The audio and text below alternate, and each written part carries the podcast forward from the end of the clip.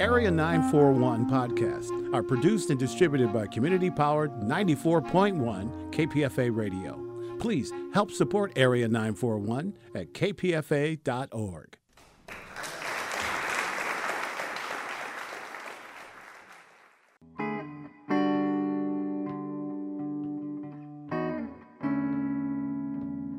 This is the Area 941 Radio Wolinsky podcast.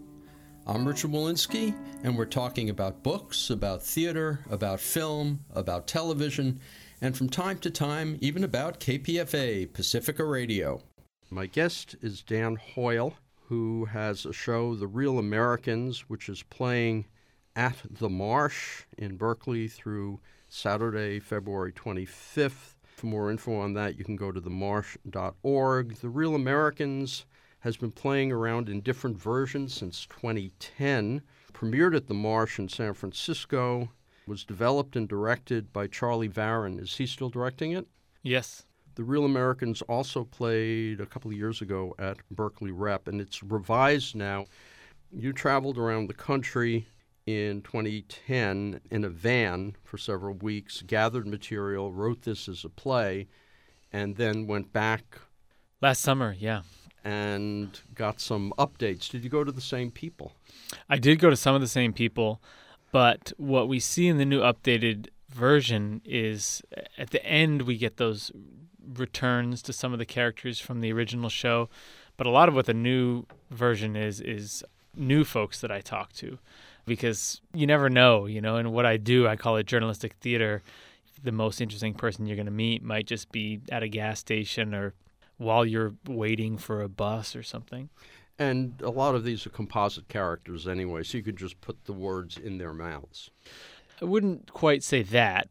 The program note I have is, you know, the words tonight you're going to hear are often a mix of severals in my own in service of the larger truth of my experiences. So it's really important to me that what you're seeing is a reflection of what I experienced and not a distortion of it to fit my bent or agenda. There's a framing device that you use which involves sitting around at brunch with three other friends in San Francisco. Are those people real? Yeah, so they're sort of friends of friends, and they're sort of lightly satirical.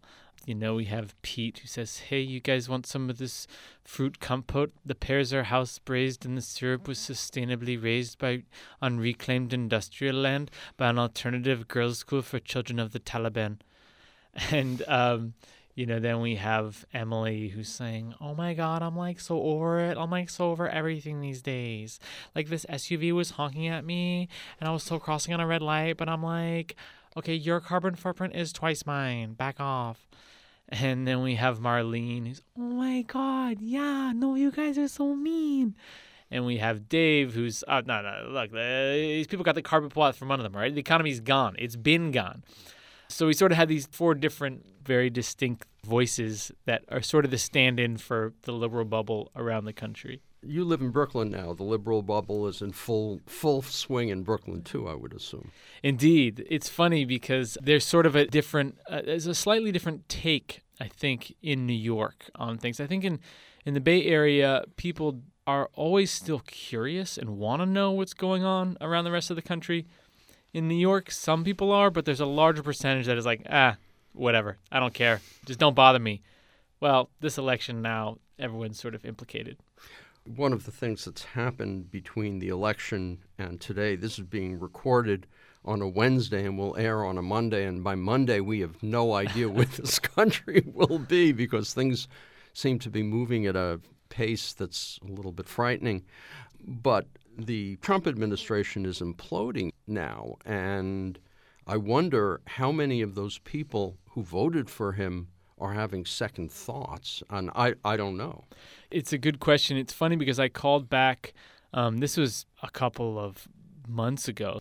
Maybe it was last month, shortly after he was inaugurated, and talking to some folks I had met in Texas who voted for Trump. And I said, you know, a lot of folks are scared. A lot of Latino folks are scared that they're going to get rounded up and deported, you know?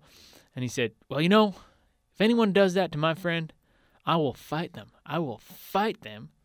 And I said, well, who are you gonna? F- I mean, we, you know, but and and he just said, I'm gonna fight them. I don't care. And this is a guy who's interesting because he picks up homeless folks all the time. He's a devout Christian. He picks up homeless folks. He picks up undocumented folks. Um, he doesn't use that term, and he takes them to to hotels and buys them meals. And he has a deep Christian faith, and he's sort of trying to figure out how it squares with these specific policies that that he voted for. Did you find people who think the ACA is different from Obamacare? I know I've been reading all those stories now. You know, that wasn't a question that I was asking, but you know, when that type of story comes out, I feel like, yes, good. These are the things that people need to be understanding. I think there's a conception that everyone sort of thinks about the world politically in sort of politically engaged areas, but most people don't. You know, as as one of my characters says, you know, it's like, oh yeah, my sister's brother was like, yeah, I just voted for Donald Trump because he has like the hot hand. I'm like, for once, could you not make a major life decision with explaining it with a sports analogy? And it's like, well, sure, but so many people don't view the world through these, these sort of political lens. Well, what lens are they viewing it through then? First of all, a very kind of localized lens. You know, I mean, I talked to several black folks who said, you know, you know, man, you want me to just just pull the lever for the for the Democrat every time, man? Like, you know, like like like why? I, I don't know. You know, I, I met black folks who were voting for Trump because they just feel like they didn't see the connection between federal policy and their lives in Harrisburg, Pennsylvania, or Clarksdale, Mississippi. The frame that a lot of people have is this kind of mix of of things that they've seen on TV, things that they've heard, things that folks have talked to them about. You know, I've been saying for a long time, I think that the unraveling of daily newspapers is having an effect, you know, and and, and the rise of Breitbart and Alex Jones and and stuff like that. I think you really saw that this election cycle. Uh, in an interview that popped up in the press kit I got for the Real Americans, you talked about the serious decline in income and education in white working class America. How much of that did you see on this trip compared to the previous trip? And also, were they spouting fake news? Yeah, that's a good question, Richard. Thanks for asking that. Yeah, so the difference between when I first went out and now is that when I first went out, I would be, you know, trundling along in my van in these very rural places where you basically get Christian radio, right wing radio and country music. And so then I would stop and I'd be hearing Limbaugh or Hannity, and then I'd stop and talk to people, and they would sort of be saying the same things. This trip, it's like now people are talking about the the farther out stuff, you know, the the Alex Jones, the Breitbart, the real kind of more far-fetched conspiracy theories.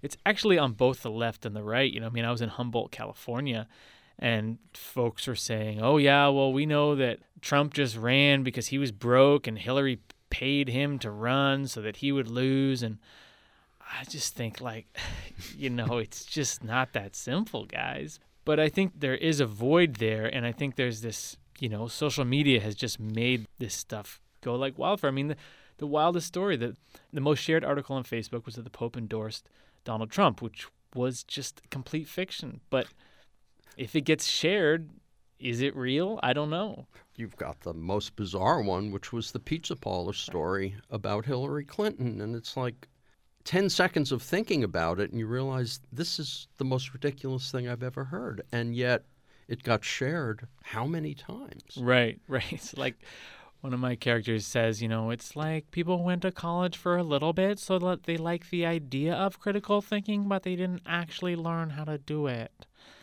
And I think that there is this desire, and, and it's, it's always from people who are who are intellectually curious. It's not the people who are checked out, and they're they want to know more, and they want to uncover what is the true story, what is the real story. And the real story is sometimes like, well, there was an appropriations committee and they had budgeted this much, but then there was a senator in this swing district and he had you know, it's this kind of long, complicated, maybe somewhat boring story as opposed to, hey, you know, there's a child sex ring that you're not hearing about. That sounds, whoa, I want to get to, you know, that sounds like exciting and, and, and ooh, I can uncover it myself. About 10 years ago, you went to Nigeria. It was part of a um, Fulbright scholarship, and uh, you came up with a show, Things They Happen. And of course, as we follow what's happening in America, a number of people say we're sort of moving away from American democracy towards something else. Are you seeing any parallels between what you saw in Nigeria 10 years ago and what you're seeing today in the U.S.? I think they're still two very different political ecosystems, but you know, I, I spent a couple of days while I was living in Nigeria uh, shadowing uh, some journalists, and we would go around. We go to the airport, and we did an interview on a tarmac with uh, a local governor, and then somebody came and with a bag of money and said, you know, give this to the journalists. Make sure the news is sweet, and you know, it was like pretty clear what was going on there. And people in Nigeria know that. They know that not entirely there you know there's this day and there's there's some publications that are sort of working at a higher level of fact authentication but generally people understand everything is kind of somebody's mix of a take and maybe somebody is is sort of pushing something their way and I think that the mainstream media often gets bashed in the US, and there are a lot of shortcomings. But it is true that there has been a methodology that has been developed over 150 years coming from the penny press of aspiring to objectivity and having a way that you can get a lot closer to objectivity than if you're just kind of slinging from the hip. And I think that is one of the things that's at stake and that is being eroded right now. Um, and, and that's dangerous, I think. Well, I think we see it in the DeVos story of Secretary of Education. I mean, it's not hard to see that she bought her way into the cabinet in a way that I don't recall. I mean, I'm sure that it's happened before in different ways, but it seems more blatant now. And obviously, the fact that Trump did not divest himself of any of his holdings, that he refuses to release his tax returns. This is something new. Well, it's an interesting thing because when I was traveling around, you'd hear two things all the time. You know, they say, yeah, okay, so Trump he he wants to do all this stuff and he's kind of crazy, but at least he's not a politician. And then the other thing uh, they would say is, you know, oh eh, eh, uh, no, he he's gonna do a good job. I mean, he already has all the money he needs, so he he's not gonna take any money.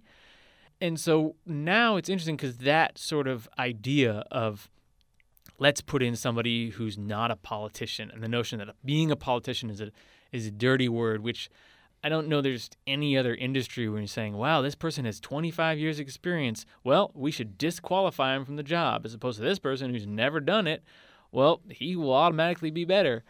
But that logic is now being put to the test. And we'll see what happens. But I'm hoping that that notion that, oh, just put in an outsider and they'll know what to do will kind of get shown to be a little bit too hopeful. Did you ever challenge these people, or did you feel that your job as a playwright kind of set you into just listening rather than trying to get responses? That's a good question. Um, so uh, uh, initially, I would just listen, and the longer I would travel, and certainly this summer when I went back, I would push back on things because I knew that my audience would push back on stuff. You know, we're doing all these talkbacks after the shows for this run, and one of the people we're having uh, is Arlie Hochschild, and she talks a lot about getting somebody's deep story. And I think that is something that I've often tried to do too. And I, and I found when you throw some facts back in somebody's face, they will kind of curl up and react and get defensive. But if you speak from your own experience, you know, I'd often say, you know, they say, well, I mean, Obamacare is just the worst thing ever, don't you think? And I'd say, well, you know, actually, my wife got denied three times for health insurance off of pre existing conditions that were ridiculous, such as she had had a concussion two years previously. Obamacare was passed. We finally were able to get uh, health insurance. And then two years later, we had a baby. Uh, without having that, we would have had $70,000 in hospital bills. And You know, before Obamacare, healthcare costs were the number one cause of personal bankruptcy. So, so I don't know. For me, it's been pretty good. You as a an independent contractor doing shows, right, right. So I, I would say that to, to folks, and they would say, "Oh, okay," you know, or you know, it's interesting. This this this guy in Texas, and he's saying, you know, it's just not normal. You know, basically saying homosexuality is just not normal, and I I kind of hung around and I said, well, you know, actually, you know, I have family members that are gay, you know, and they're really regular folks, you know. And he kind of said, yeah. Then he thought about it for me. He said, well, I'll tell you what, something. I have an adopted daughter and she's gay. And, and he had this whole other backstory, you know. So. But does that change how he views? I mean, what he said originally to you, and then he gives you this backstory. Right. Um, no, I mean, you know, we're we're. I, I think it's important that we all allow ourselves to be w- works in progress. I mean, you know, as I say all this, I, I know there are folks out there who are just scared and they feel like their safety is threatened by Trump's administration, and and I understand that. You know, the refugee ban happened, I went out to JFK Airport in New York uh, because I just felt like not only is this cowardly, it's geopolitically inept, and it's un American. And I think we need to keep challenging the administration on things that it does that threatens the foundations of democracy and American values. But at the same time, I think when we're talking to folks that are still trying to figure it out, it's good to to stay in some sort of conversation. There is a time in which conversation doesn't work, you know, but when you can have a conversation, try it, you know. And I, and I tell folks, people say, "Well, you can do that because you're you're a white guy and they're not going to mess with you." And I say, "Well, actually, you'd be surprised. A lot of folks, they have black friends, they have Latino friends." You know, they know somebody that's gay or a family member is gay. So it's not like they they don't ever have interactions and most of these folks are not going to be you know coming after you you know? Certainly we have seen a rise in, in hate crimes and, and that's really troubling but I, I think there's a role for all of us to play in continuing to uh, to get out and talk to strangers. Dan hoyle you brought something with you. What do you have there? Yeah this is sort of the update of some of the the stuff. Yeah i guess i could read a little bit to give folks a sense, there's this guy met in, in Colorado, and uh, he says, Yeah, you know, we put our house in the market the month before it all caved and uh, moved out here to Colorado. My wife's from here, and and the house sat, and it sat, and it sat. And uh, I finally told the bank to take it, you know, and I put everything in that house, dude floors, roofs, cabinet. I put every every dime I had into it, and uh, I lost it all, you know. And then I was cutting concrete. It's what I do, and a, and a saw fell on me. Pretty much career ender, but uh, I got three kids, dude, so stocking shelves at Safeway. I mean, I wasn't excited about any of the candidates. You know, I mean, Trump might start World War Three, and you know, Hillary, uh, couldn't do it, dude. I mean, her husband cheated on her, and she took it. I don't know. My wife would have skinned me, dude. And Bernie, I mean, I was curious, you know, but not sure he could make it the whole nine yards. You know, by noon he's got bedhead. It's like, come on, dude. Yeah, so I ended up voting for Trump. I mean, I think we need to build a wall, dude. I got nothing against Mexicans. I work with them every day. I'm talking about someone coming over here and putting together the complete package, taking out the electric grid, you know. I'd like to know who's coming to this country. So that's one of the new characters that I've been working into the show. How close is that to? I mean, that is that a composite or just someone you actually met in Colorado? So that is yeah. So that is a couple folks, both people I met in Colorado, but it's pretty much mostly one guy, and then it's the guy who's like pretty similar to him. So, but yeah, most of that story is one. Per- the new stuff often it's just generally this conversation that I had with somebody. You know, are you always attaching the physical life of the person to the words? No. So I will sometimes take a, a walk or a posture of one person and a um, sort of a, a, vocal quality of somebody else. Um, you know, it, it has to come together and feel like a real person. Right. So that's really important to me, you know, um, that people feel like they're meeting real people. And I, and I generally think audiences do feel like that. And I, And that's important because the general gesture is I'm trying to, the audience gets to be me or the person, me, you know, back when I was having these experiences. And I think that that is a really dynamic setup when it's done right. Um, that theater kind of takes on this uh, this first person sort of journalistic feel where you you are in the driver's seat that I was in, and you're watching me, the person who had these experiences, recreate them. Well, and specifically, that comes up in a dinner segment, which I guess is from the original show um, with, I, I couldn't tell, maybe he's a reverend and his family. Oh yeah, right. That was actually just just a, a family that's that's quite religious. Yeah, and he's uh, he's talking to me, you know, and he's talking about evolution, and and we get on that, and he says, uh, "Yeah, oh, what's hanging you up? Evolution. Dan, take the giraffe. They got a itty bitty head and a long neck. How come when they're eating grass on the ground they get scared and pull their head up fast? They don't pass out like we do. They got a gimmick in there. They got a check valve and auxiliary pump. No, no, no, no, no, no. Scientists outside of academe have proven this. Information from a genetic source must come from a more intelligent source. It cannot go from lower up to higher, simply cannot. His son comes on to you later on. Was that real? So yes, yeah, so this is wow, Richard, you're taking apart the the whole the the, the you're really doing the behind the scenes here. So yeah, there was that one family. It was another family that I also went to church with and I also had a meal with. And he came on to me.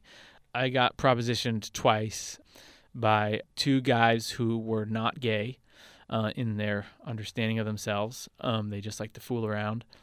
And, you know, somebody asked me when I did the show in North Carolina last spring, they said, well, I mean, duh, you're a guy in San Francisco with a van. Like, of course you'd get hit on all the time. At first, I sort of laughed and thought, oh, yeah, I guess that made sense. But then I thought about, well, not necessarily. I mean, there is a, a long line of kind of hippie guys, I would say. That's sort of the tradition. I don't know that there's a long tradition of, you know, gay men driving around the country from San Francisco looking, you know. So that was kind of, I had to sort of push back a little on that. Well, of course, they wouldn't necessarily know that uh, even a place like the Castro is becoming less gay because right. people are being forced out by the rents. right, right, right, exactly.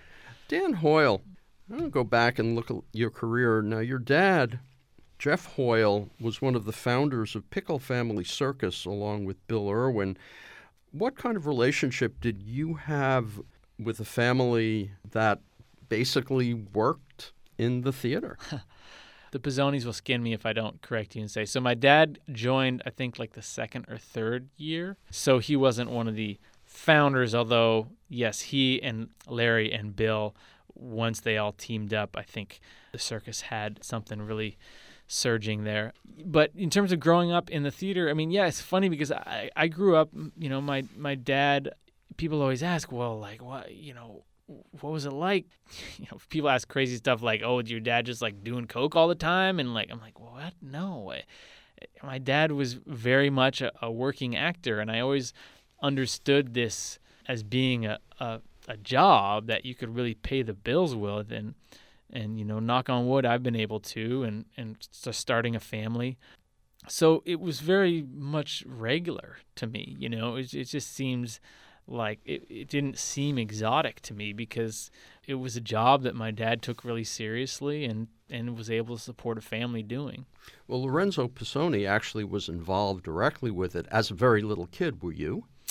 Not really. My brother was, and yeah, in Lorenzo's show Humor Abuse and now the film, uh, which is fantastic, which I saw I think last fall when it was starting to hit festivals, and anyone who wants to either experience or re-experience the pickles and, and learn about it in a new dimension should check that out. So yeah i was i sort of had the best i think because i was a little bit younger so i would just kind of like walk around in my bermuda shorts and shirtless backstage as a five year old and you know we'd hit all these funky gnarly cool you know northern california oregon towns and i guess i would run on the stage or Michael Ota would bring me on the stage for a curtain call when I was two or something, but I was mostly just kind of a, a fly on the wall. How old were you when Geoff left? Gosh, that's a good question. I was probably, I don't know, four no, because I did a tour when I was five. I don't know. I mean, he left and then he did a couple more like special seasons. I, I just remember he, you know, he started working a lot at Berkeley Rep and ACT kind of into the middle 80s and then the 90s. Um, and so, yeah, the, it shifted away from circus life to more like rep theater life. And, and he would often, uh, he would go on tour with his shows too, which was always cool. You know, he'd bring me back something. I, this last year, in 2016, um, I had uh, I was lucky enough to bring my little family on tour because I had a, a baby Winston, who's who's now 15 months old. But we were able to go to Portland, and my when he was three months with my wife, and then we went to North Carolina, and then we came out here, and so it was really fun to travel with the family. Um, you know, Winston is obviously too young for that to for that to ever be a memory, but it's it's a real great joy to to to perform on the road with your whole family. Did you have any thoughts of performing while this was going on? You know, when did I, you know, I was trying to remember when I sort of thought, oh, I want to be a performer, I want to be an actor. You know, I was always doing plays in high school, and there was a couple big moments for me. I guess when I went to Northwestern, um, and I was deciding whether I would do kind of the the drama program or do something else, and I and I felt a little bit alienated from the drama program because it was kind of fairly straight and just kind of you know people doing these the sort of canonical plays and, and I was always interested in in the sort of theater of the streets, you know. So I started getting on the, the train this is Chicago into Northwestern and going downtown to Chicago and hanging out on street corners late at night. Um, the first ever little mini piece I did was about a, a, a basketball court, a pickup basketball court where I was the only white guy and I would play basketball, but then I was sort of like hanging out with people and started creating these characters and tell the, telling that story. And then um, in each and everything, a show that I've been touring as well, uh, I, I detail sort of hanging out with the corner boy drug dealers that lived in the in the Rogers Park neighborhood that I lived at for a little while. Um, and that sort of started to really like, yeah, if I can bring these stories that people aren't having access to in the theater now things are uh, in a way things are changing because you know now there's all these TV shows that are bringing people into these different worlds. And theater is never going to be able to create that sort of level of spectacle and verisimilitude. But what it can create, I think, is when it's done well, is that active common imagination. It's that non passive aspect of theater where audiences really are sort of part of the action, which I think can be pretty cool you did a double major at that point, so you really didn't know, and then you out of the blue got a did you apply for a fulbright? Uh, yeah yeah so i so in my between my junior and my senior year i won this crazy thing called the circumnavigators club grant which is amazing the circumnavigators club uh, bless them gave me this grant to go and travel around the world to circumnavigate and uh, i was looking at american companies in developing countries and that became the material for my first solo show, Circumnavigator, and that went well. And then I did uh, Florida 2004, The Big Bummer, about volunteering for the very unhistoric John Kerry for President campaign in Florida. In the meantime, I had applied for the Fulbright, and I got it. And I yeah, and I left in in 2005. And while you were there, you were just picking up material and doing whatever. Yeah, I mean, I was I was really trying to figure out what's going on. You know, going down um, into the creeks where the, you know, spending, you know, I would arrive at just these villages and say, hey, I want to spend the night with you guys for like three or four days, and they'd look at me like I was crazy. But, you know, I didn't have a way back, so they would let me hang out and and I would get to know sort of what's going on in the creeks, and then I would go to the expat oil bars and and yeah, doing what I call the journalism of hanging out. Had you ever thought about putting this stuff in books rather than performing it? You know, I've written some. I've written um, some essays, some you know, some journalism, um, and people ask me about that. And I've had some people say, "Well, why don't you write a book?" And and you know, I, I would like to at some point. Partly the problem is I, I don't have the time, and then I I don't know the the for me, I really respond to the immediacy immediacy of having to create something, show a director, show a workshop audience, you know, I, I just need that constant that constant feedback. I don't do well as the lonely writer. The uh, first show, I mean, you're by yourself. You've never done a show before. How did you get on stage that first time, the very first time? Or was it just you got a, a gig through college or something? When I came back to the Bay Area in uh, 2003, I met Charlie Varon in the lobby of the Marsh Theater and said, "Hey, you know," and I've been working on this this piece Circumnavigator as a as an independent study my spring semester in college, and I said, "Hey, I got this stuff, you know, like can can you I don't know, I heard you're you're kind of the, uh, the solo show guru like and so we got together and I remember I ran I ran the whole show through kind of breathlessly and was like, oh, "Do I got anything?" and he was like, yes, yes, yes, you do. and I was like, okay. I mean, it was like literally like an hour and 20 minute audition or something, you know, I was like, and, and we started working. Yeah. It's now we've been working together for like 13 years. And the Marsh is really incredible in that it has a system in place for you to workshop material, show it at early stages, show 20 minute version, show full length version, keep workshopping it. The audiences understand process, um, the schedule. Uh, it's not like they book, you know, 18 months out, so they can make decisions really quickly. I- have performed dozens of theaters around the country, um, and and I keep coming back to the Marsh because it's just the best place to create work, and and, and audiences just really appreciate the craft. Well, there's a former KPFA person named Lisa Rothman who just went over there, took classes with Charlie, and soon she was on stage. Yeah, that's and that's that's the beauty of the marsh, you know, and it, it allows people at all different levels to to to come in and, and work on their craft, you know, and that's that's what it's all about. Dan Hoyle, you do these shows, and I know that your dad began doing Pickle Family Circus, and Bill Irwin and Lorenzo Pisoni all of them eventually branched out and did acting of other people's roles. What about you? Yeah, I've been doing a little bit of that in New York. Yeah, I mean, it's always fun to, to, to do that as well. I'm always pretty open to it, you know, schedule permitting. I've done some auditions, you know, sometimes I just friends just sort of ask me to to to do stuff. So yeah, so I'd be you know, it's always fun to take a break and to not have it all be on you. I've also just written some plays for other people too. I like being able to sort of try on different hats. How about film? Yeah, well, you know, just just waiting for that uh that HBO special.